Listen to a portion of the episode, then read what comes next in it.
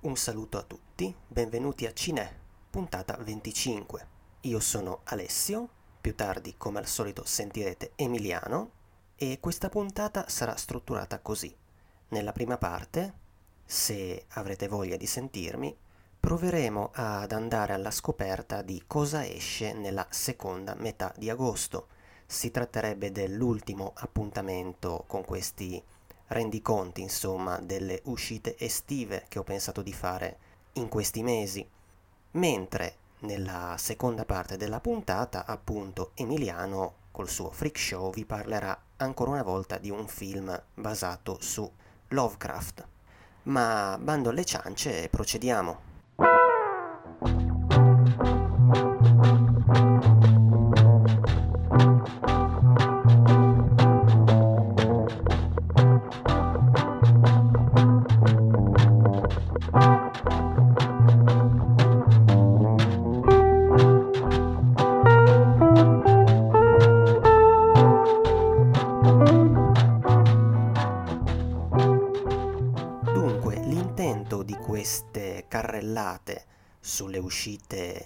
Estive era anche un po' quello, oltre che spero di essere, di fungere un po' da guida di una qualche utilità a chi volesse andare al cinema, c'era anche un po' il mostrare che insomma anche d'estate, sebbene la gente vada meno, vada meno al cinema, qualcosa al cinema c'è.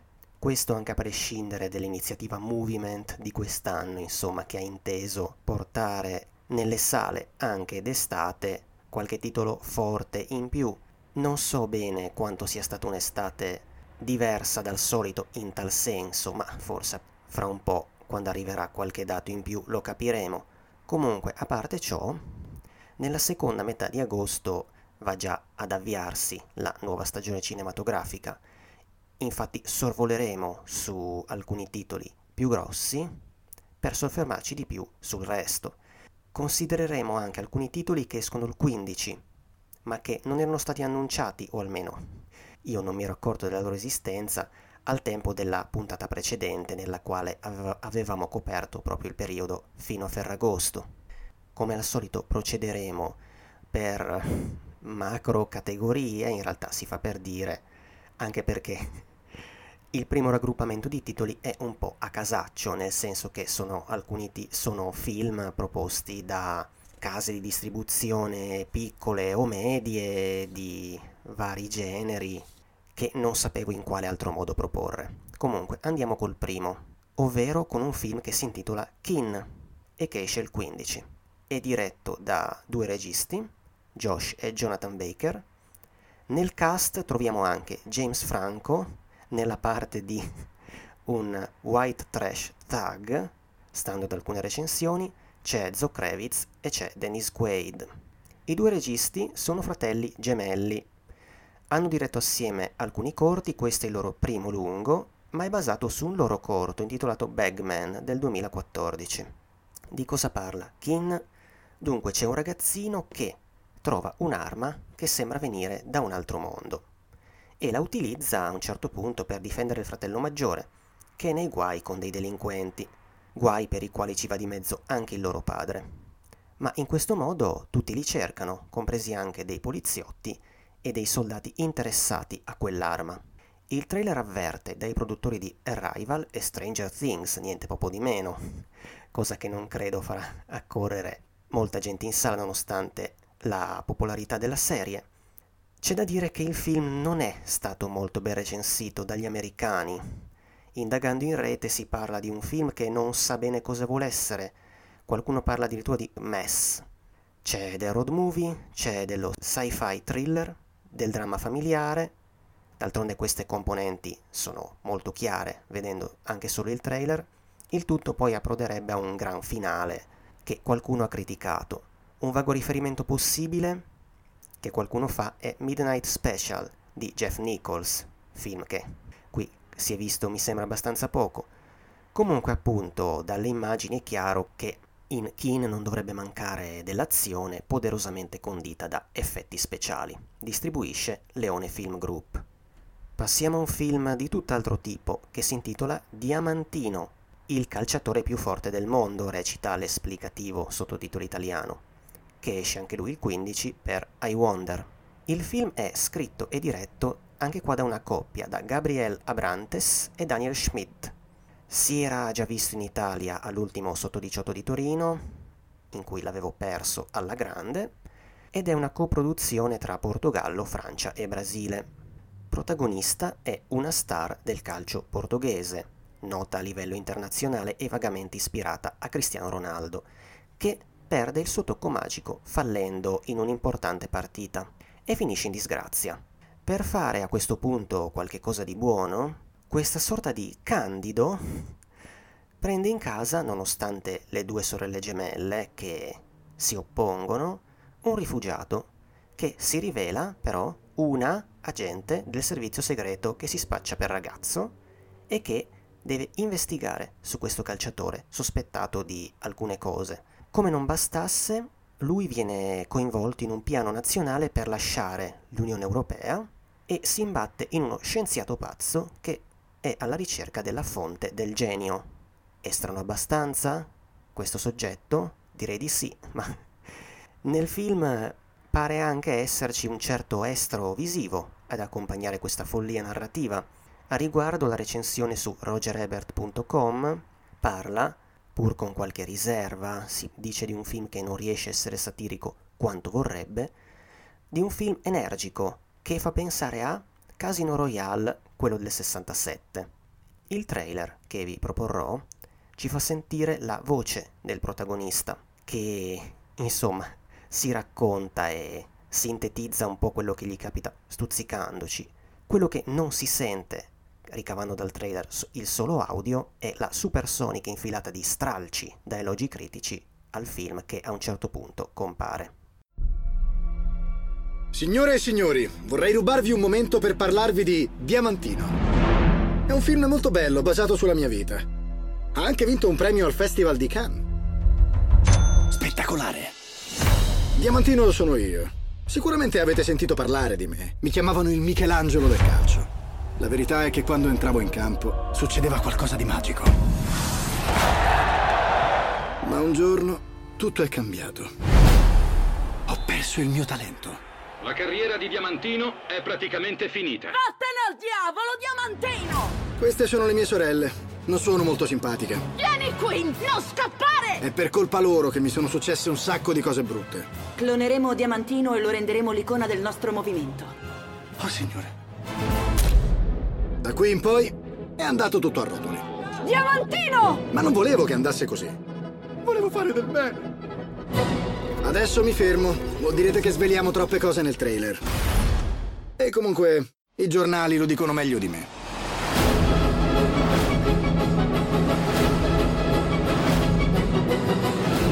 Hanno parlato così bene del film che sembra siano stati pagati per farlo. Comunque è proprio una gran cazzo di storia. Quindi venite al cinema. E vi prometto che vi farò vedere tutte le mie mosse speciali. Dunque, se Diamantino è tra le uscite più curiose di queste settimane che seguiranno, non l'unica, veniamo al primo film su cui mettere gli occhi perché sempre che ci si fidi di quei cattivoni dei critici, ovvero The Rider, il sogno di un cowboy, che esce più avanti il 29. È un titolo datato 2017, scritto e diretto da Chloe Zhao, con un protagonista al suo esordio, ma un protagonista particolare perché tale Brady Gendreau fa praticamente se stesso. La regista l'aveva conosciuto durante la lavorazione del suo film precedente e ha poi deciso di basare The Rider su di lui. Chi è costui? Costui interpreta Brady Blackburn, un cowboy esperto nel cosiddetto bronc riding, dove bisogna stare in sella sopra un cavallo che cerca di farti cascare. Costui è in una fase di stasi e di passaggio, nel senso che ha bisogno di recuperare dopo una pessima caduta che gli ha pure lasciato una placca di metallo nel cranio. Si dedica ad altro, ma vorrebbe tornare in sella, pur sapendo che d'ora in poi per lui sarà molto pericoloso farlo. Quindi una storia relativamente classica, condita da questioni familiari, con un protagonista che deve lottare e tener duro per poter ritornare a fare quel che sa fare e a essere quello che era. Quasi fosse una sorta di western, ma intimista e solitario. Il film ha buone critiche, come accennavo, e come rileva anche il manifesto originale, che ci ricorda anche come The Rider abbia fatto un po' il giro dei festival, per esempio Toronto, il Sundance, vincendo qualche premio. Lo distribuisce Wanted. Passiamo ora a una commedia, ovvero L'amour flou, come separarsi e restare amici, che anche lui esce il 29. È un film francese di e con una coppia Romain Boringer e Philippe Rebaud. Lei è un'attrice molto prolifica, piluccando insomma dal suo curriculum, beh, a inizio carriera la si era vista in un film notevole come Notti Selvagge del 92, facendo un grosso salto in avanti era nel cast di E morì con un felafel in mano, facendo un altro enorme salto in avanti veniamo a questi anni in cui è stata nel cast di un piccolissimo cult, forse per chi l'ha visto, come Un coteau dans le cœur di Jan Gonzalez. La Boringer e Rebaud fanno coppia anche nella vita. Anche qui, vita che viene portata sullo schermo. In questo caso è una sorta di diario familiare, o meglio, che cosa succede in L'amour flou? Che questi due, dopo dieci anni di matrimonio, si vogliono ancora bene, ma non più come prima, e allora decidono di separarsi ma in modo eccentrico, cioè di continuare a convivere, ma di farlo traslocando in due appartamenti, che comunicano attraverso la stanza dei figli. Nel cast del film ci sono anche i veri figli della coppia. Distribuisce Academy 2. Ok, veniamo adesso a un'altra macro categoria che ho faticosamente messo assieme, quella di alcuni film di registi noti, alcuni considerati dei veri e propri autori, altri un po' meno, ma comunque fra poco vado a darvi un nome che dovrebbe farvi dire ah, ma sì, forse un suo film l'avevate visto. Sto parlando di Charlie Says, che esce il 22. Un film leggermente chiacchierato, insomma, per via del suo soggetto. Un mese prima, quante uscite italiane, di C'era una volta Hollywood, il film di Tarantino che andrà anche lui a toccare quell'argomento, qui ci addentriamo nell'affair Charles Manson, con uno sguardo dall'interno. Dirige Mary Harron, regista ricordata soprattutto per American Psycho del 2000, che torna dopo molto tempo a dirigere un film. Dopo quel film ha continuato comunque a dirigere delle cose, aveva diretto un biopic di Betty Page, poi corti ed episodi di serie. Nel cast cito, non per fare il maschilista in un film che è parecchio al femminile, ma passatemela per ragioni di sintesi, cito almeno Matt Smith nei panni di Manson, anche se un recensore, un commentatore su IMDb si lamenta dicendo che insomma lo fa come fosse Jim Morrison. Comunque, Smith, attore noto soprattutto per essere stato Doctor Who nella serie reboot di qualche anno fa e che è comparso in The Crown, dove era il principe Filippo, duca di Edimburgo. Dunque, Manson, quindi siamo nel fatale 1969, protagoniste sono tre ragazze, condannate per crimini compiuti all'interno della setta di Charles Manson. Prima la pena di morte e poi la pena viene commutata in ergastolo. C'è un assistente sociale che le aiuta. Le tre sono ancora succubi mentalmente delle parole del loro ex leader, ma lentamente prenderanno coscienza di quanto hanno fatto di quello che hanno attraversato questo sorta di apprendistato al sesso libero, ma anche alla violenza. Quindi una storia di sorellanza femminile, diciamo così, all'interno di un microcosmo deviato.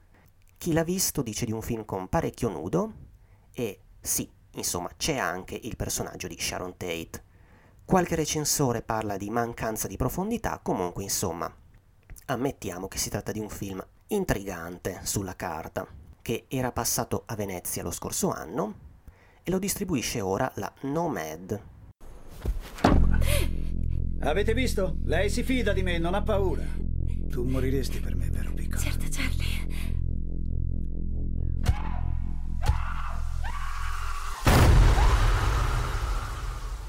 Stiamo provando ad abbattere le inibizioni, a vivere ogni notte nei nostri corpi. Ora venite e ditele che è bella. Staremo nascosti e faremo musica e faremo l'amore fino a che la violenza non sarà finita. quello che diceva Charlie era vero. L'apocalisse alle porte, il mondo presente sta. Helter Skelter è il punto di partenza. È quello che il nero farà per dare inizio alla guerra razziale.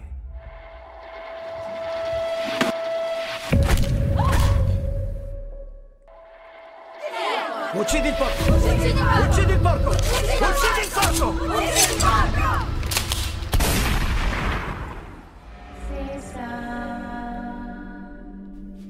Ragazze, perché l'avete fatto?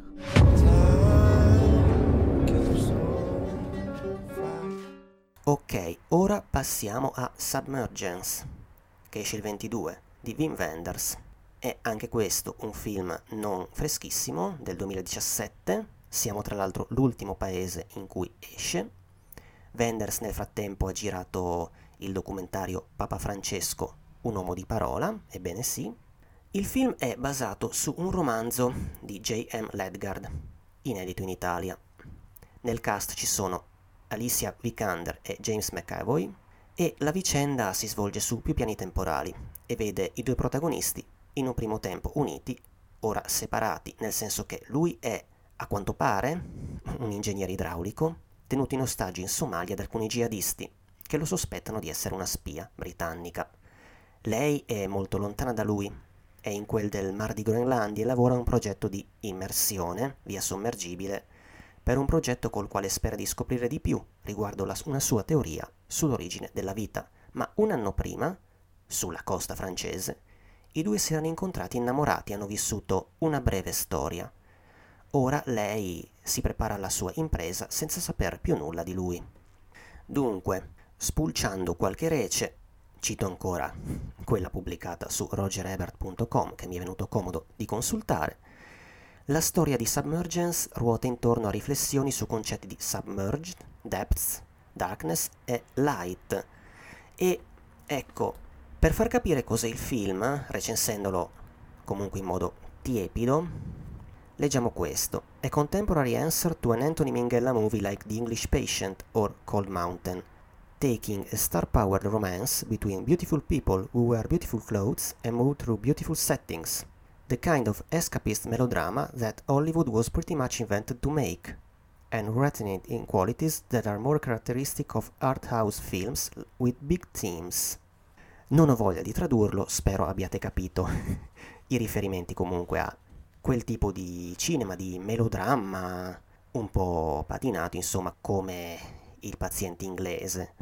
Quindi attori valorizzati a quanto pare prima di tutto esteticamente, ma un film che stando appunto a qualche recensione, mm, resta un po' sull'astratto.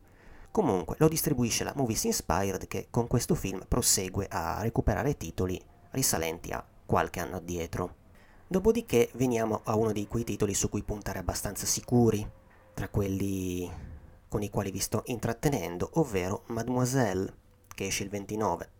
Anche questo è un film vecchio, tra virgolette, datato 2016, lo dirige Park Chan-wook e lo distribuisce Altre Storie. Il titolo era finora più noto col suo internazionale che è The Handmaiden. Da noi si intitola come in Francia e anche in Canada Mademoiselle. Chi è Park Chan-wook dovreste più o meno saperlo. Regista eh, portato in palmo di mano abbastanza dai cinefili, sin dai tempi come minimo della sua trilogia della vendetta, Old Boy per capirci, e che dopo questo film ha già girato un'altra cosa, una serie, e ormai nessuno vi si sottrae, La tamburina. Mademoiselle è ispirato a un romanzo, Ladra, di Sarah Waters, ma ne cambia tempo e luogo. Dalla Londra degli anni 60 dell'Ottocento passiamo alla Corea degli anni 30, durante l'occupazione giapponese. C'è questa ragazza che è assunta come ancella di una giovane ereditiera che vive in un maniero isolato con lo zio. In realtà questa handmaiden è lì per un altro motivo, dovrebbe aiutare un uomo, un finto conte, a sedurre la sua padrona per sposarla, spogliarla delle sue ricchezze e disfarsi di lei. Ma a complicare le cose nasce un'attrazione tra la protagonista e la sua padrona. Che dire, ma prima di tutto che si tratta di un film orientale, sudcoreano, al cinema in Italia e già questo è strano. Capita una volta ogni tanto. Il trailer italiano che mi è capitato di vedere al cinema corrisponde a quello che è stato il primo trailer originale, è fatto solo di musica, immagini anche erotiche, e col nome del regista bello sparato. Comunque, lo distribuisce altre storie. Cito poi ancora velocemente Il mostro di St. Pauli, che esce il 29 agosto, un film di Faith Ekin che doveva uscire un tot di settimane fa, infatti ne, accen- ne avevo accennato in una delle puntate precedenti, insomma, sulle uscite estive, a cui rimando se proprio volete sapere da me, insomma, di che si tratta. Passiamo a un'altra categoria, finalmente veniamo al nostro paese. Le uscite italiane e qualcosa da dire c'è, nel senso che partiamo con l'uscita direi non solo italiana, più attesa, attesa dai cinefili, eh, soprattutto quelli con un interesse per l'horror. Sto parlando di Il Signor Diavolo, che esce il 22, il ritorno al genere di Pupi Avati, regista che eh, nella sua carriera ha saltuariamente firmato titoli dell'orrore o con elementi macabri e fantastici. E insomma, sono proprio alcuni di questi titoli, serve citarlo, La casa dalle finestre che ridono in primis, a essere tra i più ricordati della sua lunghissima filmografia. Il signor Diavolo era lì lì per non farsi, perché eh, Avati ha più volte raccontato che dopo aver cercato produttori l'ha trasformato in romanzo, uscito lo scorso anno per Guanda, e poi finalmente, insomma, 01 ha dato l'ok alla realizzazione del film. Nel cast abbiamo Gabriele Lo Giudice, torna Lino Capolicchio, ci sono anche altri volti noti come Alessandro Haber, che fa un esorcista, e anche, ebbene sì, Andrea Roncato. È un po' una detection horror questo film, anche qua. Vi ricorda per caso La casa, le finestre che ridono? Eh sì. Siamo nel 52 dove, nella bassa padana, of course, dove un ragazzino viene ucciso da un suo coetaneo che lo crede incarnazione del diavolo. Per l'istruttoria viene spedito un funzionario che incontrerà una serie di personaggi e che ha sulle spalle delle brevi pressioni targate democrazia cristiana, perché non si vuole che la Chiesa sia ancora associata a pensieri e atti oscurantisti e inoltre la madre del ragazzo, che è interpretata da Chiara Caselli, è l'erede di una casata importante e porta molti voti al partito. Insomma, quest'uomo dovrà trovare il bandolo della matassa di una vicenda che è peggio di quel che sembra e avrà a che fare con dei personaggi doppi. Chi l'ha già visto dice, e questo ci fa piacere, di un film riuscito, di un film serio, nero, con cui Avati torna in modo ispirato a, cito, dalla recensione comparsa su Il Fatto Quotidiano, a galoppare in scioltezza nel genere, riprendendo un suo discorso sul male e anche sul cattolicesimo. Tra le note dolenti, intendiamoci senza ancora aver visto il film, a parte un passaggio un po' goffo nel trailer, se l'avete visto forse capirete, una certa cosa che si svolge in chiesa, c'è il manifesto italiano che è abbastanza brutto, insomma. Stranamente scevro dei faccioni, e questo sarebbe un peggio, ma in ma in cui in compenso si vede quest'alcova bianca insanguinata, non si capisce bene, sembra un fazzoletto sporco di, un fazzolettone sporco di sangue, un'immagine, un'immagine non chiara, è un manifesto diversamente bello, onestamente. Distribuisce comunque la 01. Un'ultima cosa, per quanto riguarda questo film, stay tuned, come dicono quelli che sanno un po' l'inglese, perché sì, io mi ci sono soffermato qualche secondo in più rispetto ad altri titoli, ma molto probabilmente dopo l'uscita qui a Cinè ci torneremo e lo approfondiremo con un pezzo di puntata, insomma, probabilmente anche con un ospite. Comunque, passiamo a un film di tutt'altro tono, che è L'ospite, che esce anche lui il 22 e che è diretto da Duccio Chiarini. Il film era transitato allo scorso TFF, ma a parte ciò, mh, mm, alla sceneggiatura c'è anche il regista Rowan Johnson. Quanto a Chiarini, lui qualche anno fa aveva diretto Short Skin, un film insomma che era circolato poco, un film che ricordo non male sulle tribolazioni di un ragazzo affetto da fimosi al pene, ebbene sì. Qui il protagonista è un quasi quarantenne, la cui fidanzata sembra che sia rimasta incinta, ma se lui si sente pronto a questo lieto evento, è invece lei a volerci pensare. Lui allora nel frattempo abbandona la convivenza e inizia a farsi ospitare da genitori e da amici, venendo così a contatto con le storie degli altri. Quindi una storia di crisi generazionale, di relazioni, di passioni che si spengono, di cosa resta dei legami quando ciò succede e insomma e la responsabilità di fare un figlio in questo mondo. In un film dal soggetto che capisco può non attrarre, ma di cui si leggono recensioni abbastanza positive, che dicono di un lavoro dotato di tatto e di ironia. Distribuisce una piccolissima casa che è la Mood Film. Tu ti chiedi mai se siamo felici o solo tranquilli? Che hai mai conosciuto qualcuno? No, mi sento confusa. Confusa su noi due? Anche. Sai come si fa? Che vado via io. E un giorno già lo so, ci incontreremo. Guarda che qui ci dormi benissimo, eh. Ci puoi anche lavorare se vuoi. Ragazzi, non è che magari disturbo, potete stare un po' da soli. Come stai? Da quanto tempo? Sei sposato oppure no? E questo è il tour privato? Ma che fai? Mi segui? Te mi riempi di cazzate e non posso seguirti. Secondo me è solo lui che ci prova. Chiara non è quel tipo di donna. Perché allora vorrei capire che tipo di donna sono io, per esempio. Eh, te, te amore sei, sei una mamma bellissima. Ma va. E allora sei un puttanone. sogni di cartone, bruciati al bar della stazione. Puoi dare un po' di tempo. Ce la fai? Una così è meglio perderla che trovarla. Non puoi fare mica raffronti, questa è un'altra generazione. Loro le cose le buttano via, noi le riparavamo. E a forza di riparare ha riempito la casa di cazzate. Ma solo un attimo, come dire, un errore di distrazione di questo cuore sempre attento a non fare un passo falso, a non essere mai convinto di niente. È solo un attimo, lo giuro, una lieve indecisione di questo cuore di buffone, servo di un solo padrone. Rimanendo il 22 esce un piccolo film anche che si intitola Pop Black Posta. Lo dirige Marco Pollini, o Pollini, I don't know. Nel cast ci sono Antonia Truppo e c'è anche Danny Mendez, nota per essere stata Miss Italia. Um, black comedy tutta italiana, si legge in giro, ma a giudicare dal trailer di comedy non se ne vede granché. In ogni caso, la protagonista è l'impiegata di un ufficio postale di provincia che un giorno prende in ostaggio 5 persone.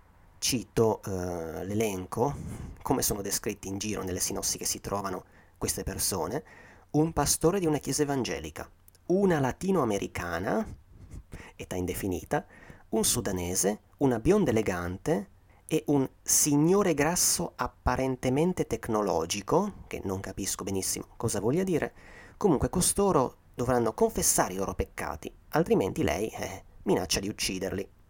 Distribuisce la Ahora Film.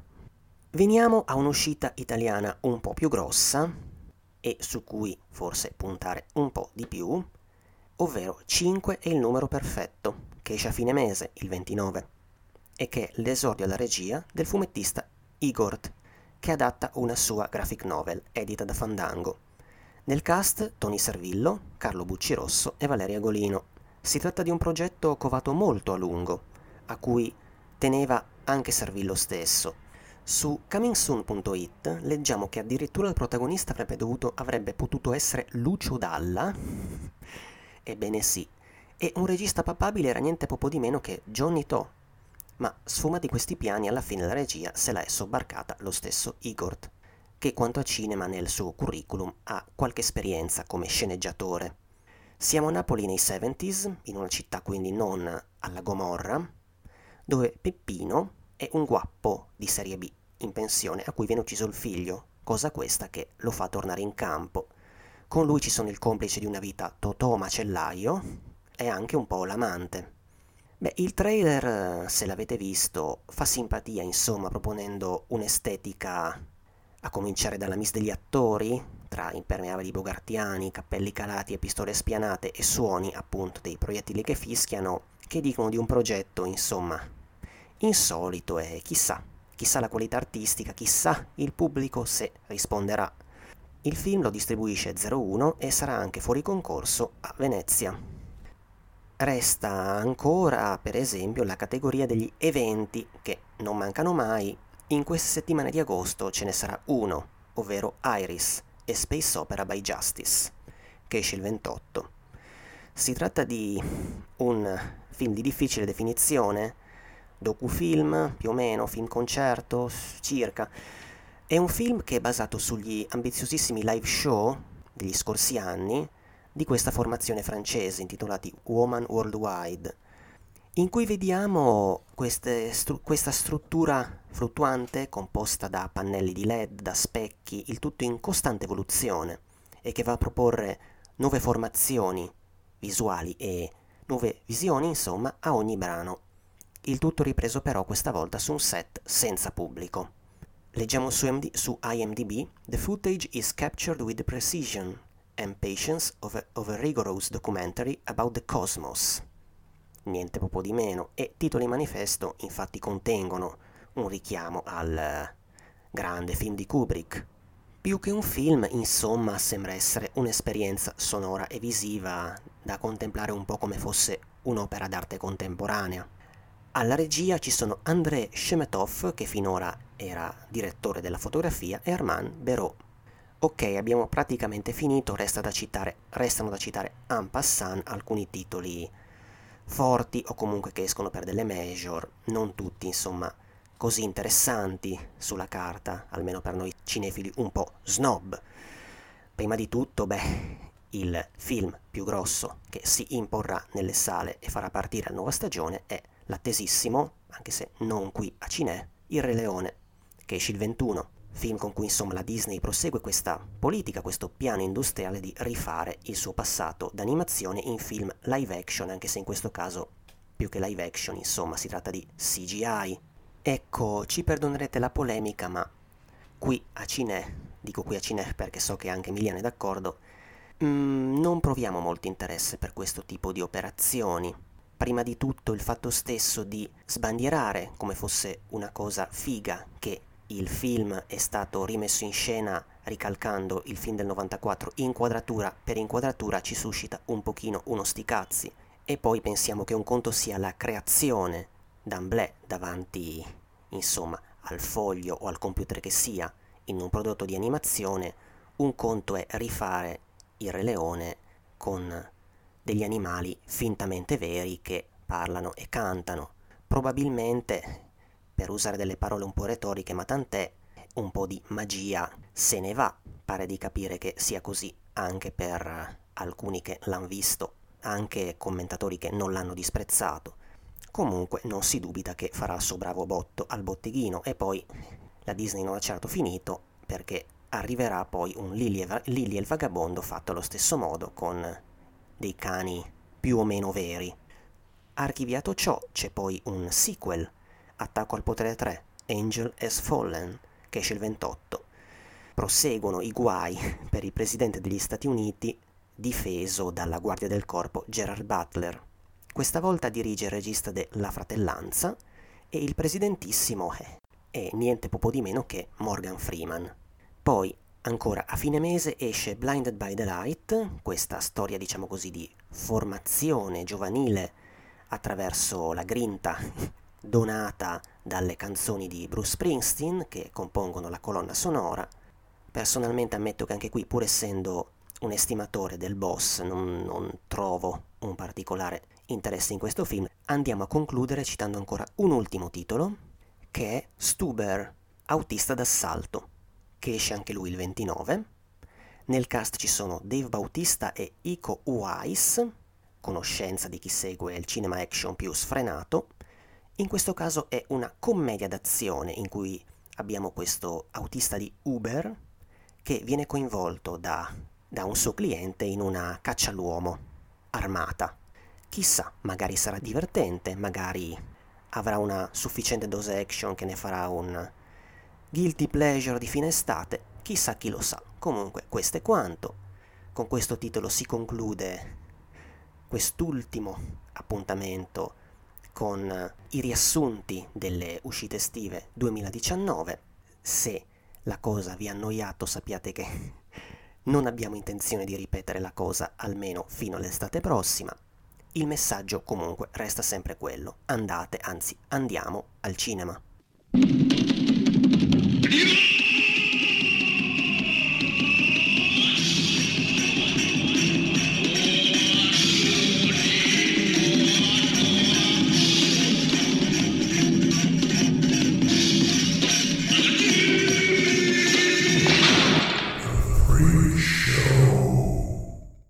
Buongiorno a tutti e bentornati al Freak Show.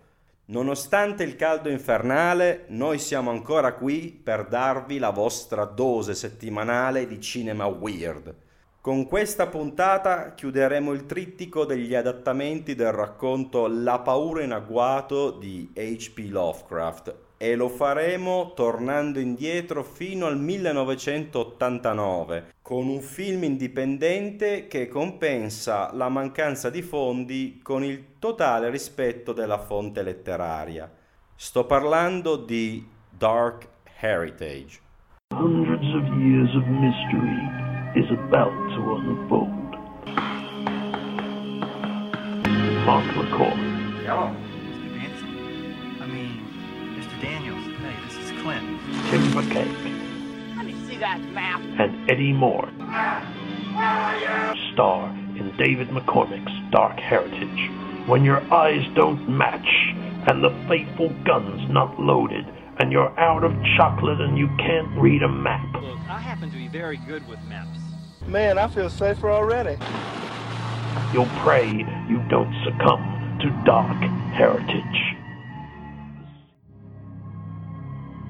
Dark Heritage è un film del 1989 diretto da David McCormick, un cineasta che, salvo omonimie, tra gli anni 90 e i primi 2000 lavorerà come montatore di documentari per la televisione e anche su alcuni film d'animazione, il più famoso dei quali è Wallace e Gromit, La maledizione del coniglio mannaro.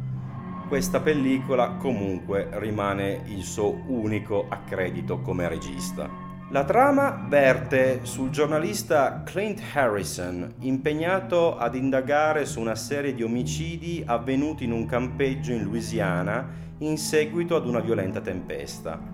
La sua inchiesta lo porterà a visitare, assieme ai suoi compagni d'avventura, una villa abbandonata un tempo appartenuta alla famiglia Dansen, la cui progenie mostruosa è la responsabile degli omicidi. Contrariamente a The Lurking Fear e Hemoglobin, il protagonista sospetta solamente di essere imparentato con il casato di degenerati, ma alla fine scoprirà che è il suo editore ad esserne un discendente. Girato in 16 mm con un budget di soli 24.000 dollari, Dark Heritage è un prodotto spesso grezzo nella confezione. Tuttavia, ciò che colpisce è l'aderenza che la scaletta della storia dimostra nei confronti del racconto originale, del quale ripropone la maggior parte dei punti salienti, bit by bit, come direbbero gli americani, in certi casi con enorme efficacia se si riesce a guardare oltre la povertà di mezzi. Nonostante la fattura altalenante delle immagini, gli attori inespressivi, il sonoro rozzo e gli effetti speciali più che artigianali, Dark Heritage è senza dubbio il più fedele degli adattamenti de La paura in agguato. Il fatto che riesca a creare anche una certa atmosfera in più momenti lo rende una visione a mio avviso obbligata per i veri fan di Lovecraft. Nonostante le limitatezze economiche, in un paio di scene la pellicola mostra i protagonisti servirsi di attrezzature all'epoca considerate high tech, inclusi una telecamera ed un videoregistratore professionale, il cui utilizzo anticipa per certi versi i found footage da Blair Witch Project in avanti. La presenza di questi strumenti, decisamente costosi all'epoca, salta immediatamente all'occhio in una pellicola così economica. Con un running time di 94 minuti, Dark Heritage è anche il più lungo dei tre adattamenti. Dark in Fear ne dura 76 e Hemoglobin 89. La cosa purtroppo si traduce in una certa povertà di ritmo che potrebbe scoraggiare gli spettatori meno determinati. Tra gli elementi che allungano il brodo vi è una bizzarra scena onirica girata in bianco e nero che pare omaggiare contemporaneamente i film del cinema muto quanto il David Lynch degli esordi, nonostante non possa vantare lo stesso talento visionario.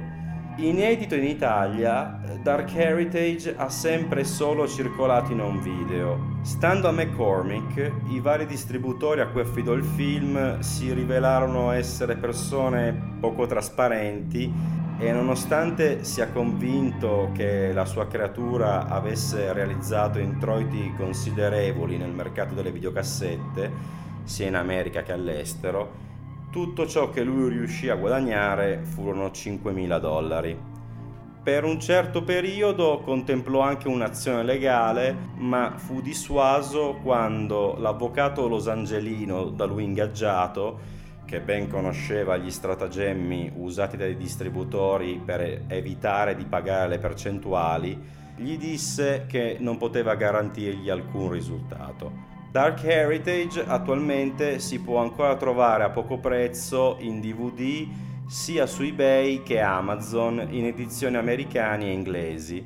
Nel Regno Unito è conosciuto con il sottotitolo di The Last Descendant.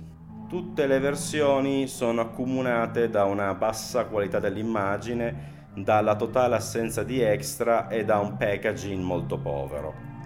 Alla luce delle disavventure del regista è difficile stabilire la legittimità di questi dischi, ma attualmente sono l'unica via legale per vedere il film. Bene Emiliano, grazie per questo tuo intervento, per la conclusione di questo trittico Lovecraftiano. Io intanto do le consuete informazioni finali. Cine lo potete ascoltare il mercoledì alle 18.30 all'indirizzo bit.ly slash radioclava. Dal giorno dopo trovate la puntata caricata su www.mixcloud.com slash cine. Vi invitiamo a seguirci sui nostri vari canali a partire da Facebook, poi siamo anche su Twitter, su Instagram, se volete siamo anche su Telegram. Vi invitiamo a seguire anche Radio Clava su Facebook e direi che è tutto, insomma. Un saluto da Alessio e da Emiliano, non preoccupatevi, torneremo. Il brano che state ascoltando è A Good Base for Gambling di Comico.